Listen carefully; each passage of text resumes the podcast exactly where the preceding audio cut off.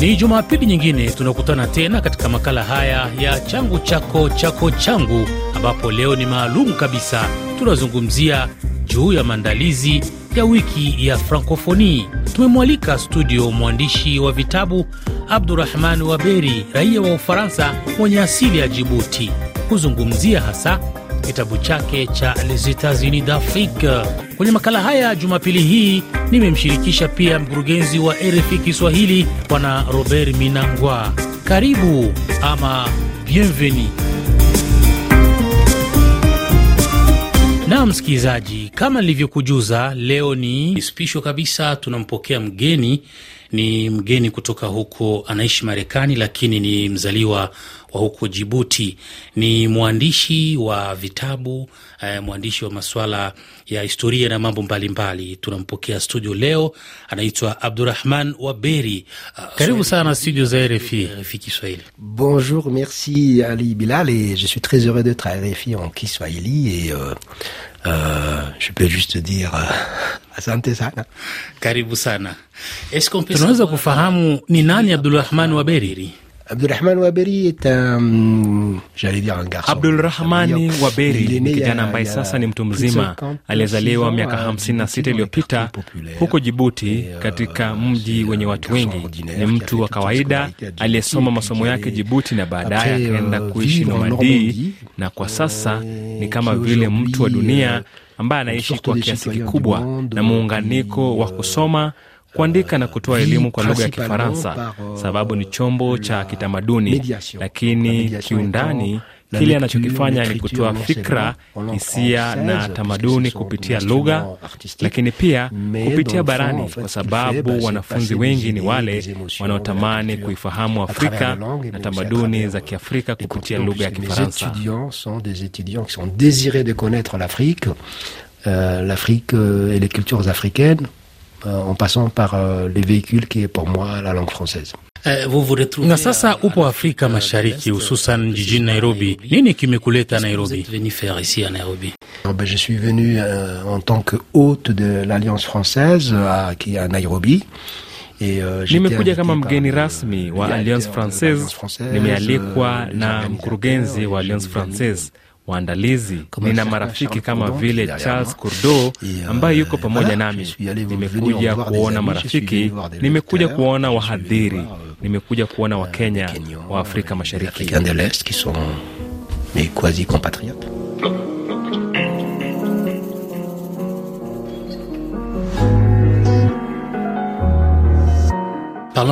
Naam, tueleze kuhusu kitabu chako cha hivi karibuni, kinazungumzia nini? Parler de plusieurs livres mais celui qui est le plus récent. Tumeongelea vitabu vingi, lakini cha hivi karibuni kinazungumzia swala la mwili na maradhi. Kile tulichokuwa tunazungumzia kilitoka kitambo, kilichapishwa nchini Ufaransa mwaka elfu mbili na sita na kilichapishwa mara nyingi. Ni aina ya hadithi ya Kifaransa. Nimejaribu kufikiria iwapo mtazamo wa sera ya dunia ungelibadilika, ambapo magharibi ndiyo ingekuwa maskini. Nimejaribu kufikiria iwapo mtazamo wa sera ya dunia ungelibadilika, ambapo magharibi ndiyo ingekuwa maskini na Afrika ndiyo tajiri, kupitia nchi iliyoitwa Umoja wa Nchi za Afrika, na ndio yenye nguvu kwenye ngazi ya bara, itakayotoa mwelekeo wa dunia, ambapo watu watatamani kuikimbia Ulaya na kuelekea Afrika. Ni aina ya kujadili kuhusu masuala yote bila kuwepo kujaribu kufikiria kwamba wahamiaji ni wazungu wanaotoka Ubelgiji, Sweden. Inachekesha sana, ghafla msomaji kutoka Ulaya anaweza kujiweka kwenye nafasi ya uhamiaji anayevuka bahari ya Mediterranean, sababu Mediterranean inaweza kutumiwa kama aina nyingine. Hakuna kinachozuia kuvuka bahari ya Mediterranean. Hivyo ni njia ya kucheza, ya kuchekesha, ya kuzungumza juu ya mambo mazito. Il n'y a rien de qui interdit de retraverser la Méditerranée dans l'entour. Donc c'est une manière un peu ludique et, euh, et humoristique de parler des choses sérieuses. Alors justement, entrons un peu dans le vif de ce, tukiingia kiundani yaliyomo ndani ya kitabu hiki, nini hasa kilikupa msukumo wa kubadili mwelekeo, kuonyesha kuwa Afrika ndiyo tajiri na Ulaya ndiyo maskini? et voir l'Europe et les blancs pauvres. Alors, merci. Monsieur Minogua. Parce qu'avant même de vous voir, je connaissais votre voix, parce que je suis dans un studio de radio et la, et la, la radio a cette... Asante sana Minangua. Kabla hata kukuona nilikuwa nafahamu sauti yako, sababu nipo ndani ya studio za RFI na nimeishi kwa muda mrefu nikisikiliza RFI na nina sauti za watu ambao bado ninawakumbuka, na naomba sekunde moja kutoa heshima kwa mtu ambaye nilimpenda sana, ambaye baadaye alikuwa rafiki yangu, kwa sasa ni marehemu. Aliitwa Tiljo Karabayenga. Alikuwa anafanya kipindi kinaitwa Miles Solai. Lafudhi yake ilifahamika sababu nyuma yake ilisikika lafudhi ya Kinyarwanda. Redio ni hivyo. Nimefurahi kuwepo hapa. Nikirejelea swali, kitendo cha kuishi muda mrefu Ufaransa, hususan Nomadi, kama Mwafrika, nilijichukulia kwamba unaweza kuongea na mimi kama mtu wa Jibuti, mtu wa zamani wa Ufaransa, lakini ghafla nachukuliwa kama mtu ambaye anawakilisha bara lote nzima la Afrika. Unapoishi kama walio wachache, ni kama vile mzungu anaishi Afrika, anakuwa Ulaya. Unaweza kumuuliza maswali yote kuhusu Ulaya. Ghafla tu unakuwa umebeba ujumbe, unafikirisha kuhusu historia yetu. Mimi kama msimulizi wa hadithi, ninaona kuwa nipo kwenye nafasi nzuri ya kufikiria iwapo dunia inaweza kubadilika. Nini kitatokea iwapo Afrika ingelikuwa yenye nguvu, na iwapo watu wa Ulaya wangelikuwa ombaomba Nairobi, Kinshasa na kwingineko. Nafikiria kuiweka hai hiyo kama tamthilia, nikifikiria mfano ukimweka mtu wa Ulaya ndani ya boti na kuwasili Afrika akijieleza kwamba mimi naitwa Maximilian Daskila, anapongezwa lakini hilo ni jina ngumu. Hapo tunatafuta njia ya Yakuba, anajaribu kumtafuta. Upande mwingine tuna mtu mwingine anatumia njia tofauti. Tuna Maya malaika Mariam Makeba ambaye jina lake tulifupisha na kuitwa Maya, ambaye ni mtoto wa kizungu ambaye aliasaliwa na daktari tajiri wa Kiafrika. Mwanamke huyo amekuwa na ndoto ya kutaka kufahamu chimbuko lake, anayefahamu akina Chris Ayudo, Batli Togo, na kuanza kutafuta chimbuko lake lakini akataka kufahamu mama yake mzazi, ambapo alianza safari na kukutana na bibi kizee mmoja katika kijiji, na mwishowe kuangalia makabila yetu. Tofauti zetu hayana muhimu, muhimu ni kwamba sote ni binadamu, urithi wa maumbile kati ya Mwafrika na mzungu asilimia 99 unafanana. Les, les patrimoines génétiques d'un homme blanc et d'un homme noir euh, et à, à 99, je sais pas combien pour cent euh, le même.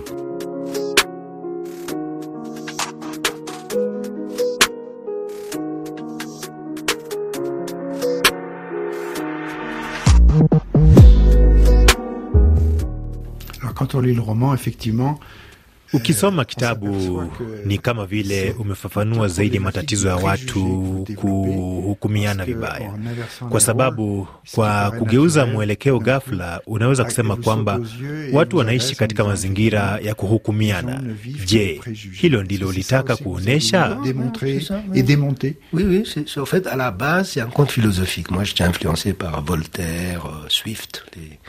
Ndiyo kabisa, kimsingi ni hadithi ya kifalsafa. Mimi nimekuwa nikishawishiwa na Volta, Shift Shangla wa karne ya 18. Fikira hiyo ya nyuma ya tofauti zetu sote ni wamoja, lakini inafaa kufurahia tofauti zetu kwa kuchukulia kama vile mitindo. Mimi nimejaribu kuwafikirisha watu bila kutoa hotuba. Inafaa ku... inafaa kuhadithia hadithi zinazochekesha, zinazochangamsha na zinazo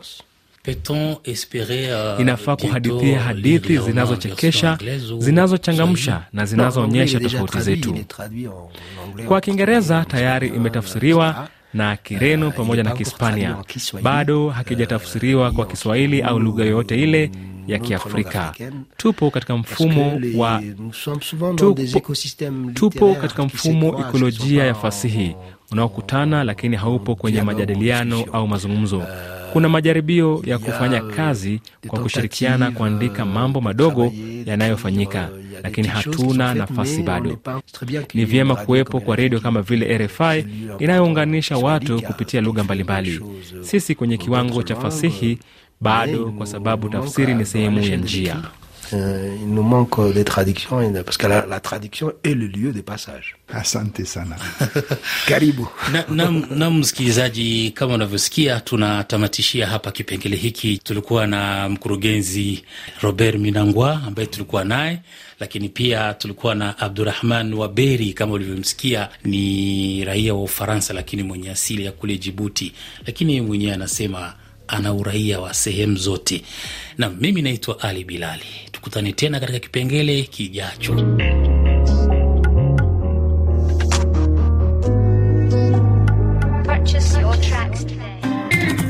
Unasikiliza changu chako chako changu, makala yanayohusu utamaduni. Unaendelea kusikiliza makala changu chako chako changu. Mimi ni Ali Bilali. Sasa tuelekee kwenye kipengele cha Le Parle Francophone, ambapo Alliance Francaise ya Nairobi imekuandalia Francophone Film Marathon, mwendelezo mfululizo wa filamu ambazo zitaonyeshwa uh, tarehe kumi na mbili Machi Alliance Francaise ya Nairobi. Filamu ya kwanza itaonyeshwa saa tano, nyingine saa sita, itafuatiwa na nyingine itaonyeshwa kuanzia saa saba na nusu. Aa, nyingine itafuata saa nane na dakika 45 na ya mwisho itaonyeshwa saa kumi na dakika 45. Lakini tarehe kumi na tatu Cine Alliance kutakuwa na filamu iitwayo Africa Paradise, na tarehe kumi na saba Couleur Terre featuring Kamanu itakuwa ni saa moja usiku. Huu itakuwa ni saa moja usiku. Na kule jijini Dar es Salaam, Alliance Francaise iliyopo Upanga, jana kulikuwa na shindano la Francophonie Football, shindano la mwaka 2023 la Francophonie Football Championship lililotamatika hapo jana, lakini hapo kesho kutakuwa filamu fupi itwayo Najiamini uh, iliyoongozwa na Julien Cadier. Mwisho wa kipengele hiki. Unaendelea kusikiliza makala changu chako chako changu, Bwana Kiza Kasongo, msikilizaji mpendwa kabisa wa makala haya changu chako chako changu, ukiwa hapo Kamanyola unahoji Bwana Bilali, ni lini mtatembelea pande hizi ili muweze kurekodi vipindi mbalimbali? Bwana Kiza Kasongo, tuombe uhai tu, ipo siku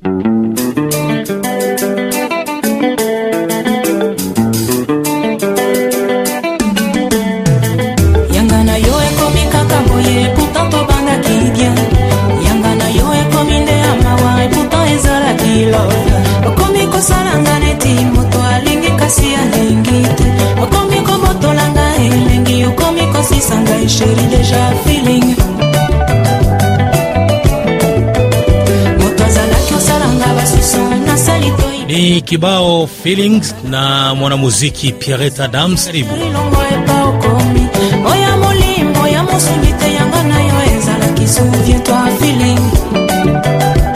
Pireth Adams, mwanamuziki ambaye nakuletea leo, jina lake halisi ni Almeida Duarte Pierret Roland. Alipewa jina la aka Mama Z. Ni mwimbaji wa Congo Brazzaville aliyezaliwa Mei 5 mwaka 1962 huko Pointe Noire nchini Congo Brazzaville. Alitumia zaidi muda wa kazi zake jijini Abidjan. Haya, sikiliza kibao hiki. Pereta Dams anatuambia masikini masikini, yo papa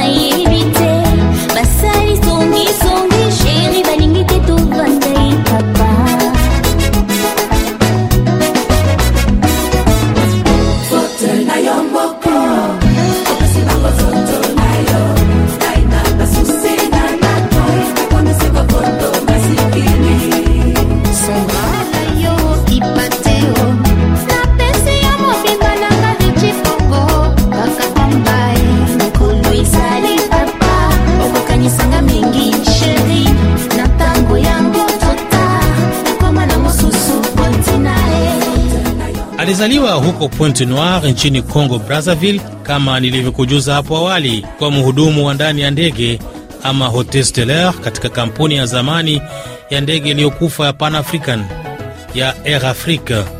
Mnamo mwaka 1994 akisaidiwa na mtu wake wa karibu Bonkana Maiga wa Afrikando, alitoa kibao ambacho ndani yake anahadisia historia ya kijana mdogo aliyenyanyaswa na ndugu zake, lakini pia kibao Journal Intime kilimpatishia mafanikio makubwa sana barani Afrika na nje ya Afrika.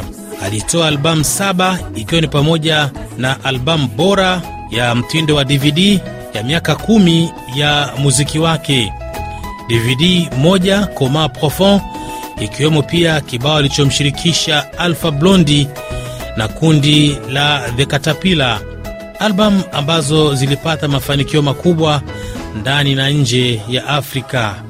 Sikiliza ngoma hii, bonge la Zouk. Bereta Adams anatuambia notre histoire.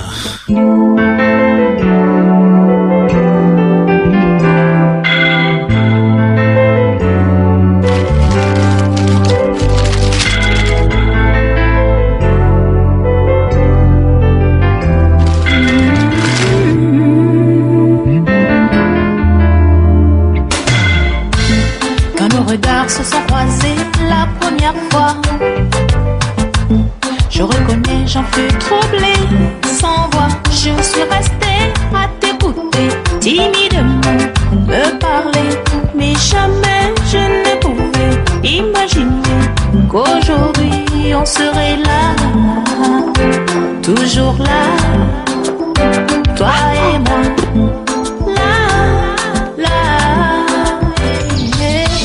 Aliwahi kupewa tuzo ya Fondation Children of Africa mwaka 2014.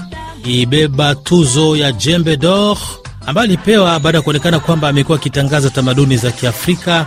Amekuwa balozi wa shirika la Umoja wa Mataifa la maendeleo nchini Cote d'Ivoire kutokana na harakati zake za kukabiliana na umasikini na vitendo vya kuboresha amani mwaka 2001. Mwaka 1994 ndipo alitoa albamu yake ya kwanza kama nilivyokujuza, ambayo ilikuja kwa jina la Journal Intime. 96 akatoa albamu Mal de Mer. 99 akatoa albamu iliyokuja kwa jina Je vous salue Marie. 2000 Absolument.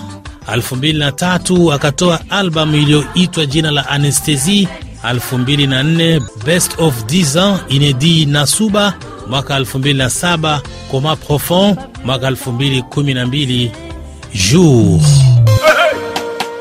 Pierrette, Pierrette Adams.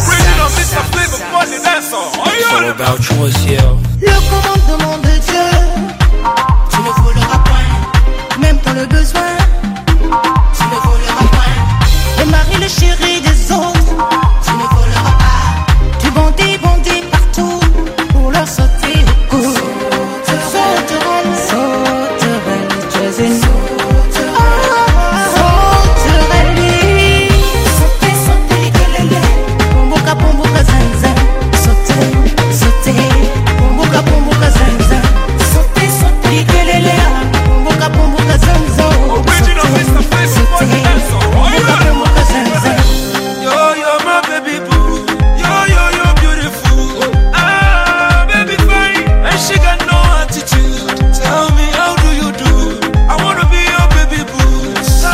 hicho ndicho kinatamatisha makala yetu Jumapili ya leo. Shukrani za dhati kwako Robert Minangwa kwa kushiriki makala haya Jumapili ya leo. Ni kushukuru pia wewe msikilizaji kwa kuwa nami mwanzo hadi tamati. Ungana nami tena Jumapili ijayo tukijaliwa. Mimi naitwa Ali Bilali, nikutakie bon reveil matinal. N'oublie surtout pas qu'on est ensemble.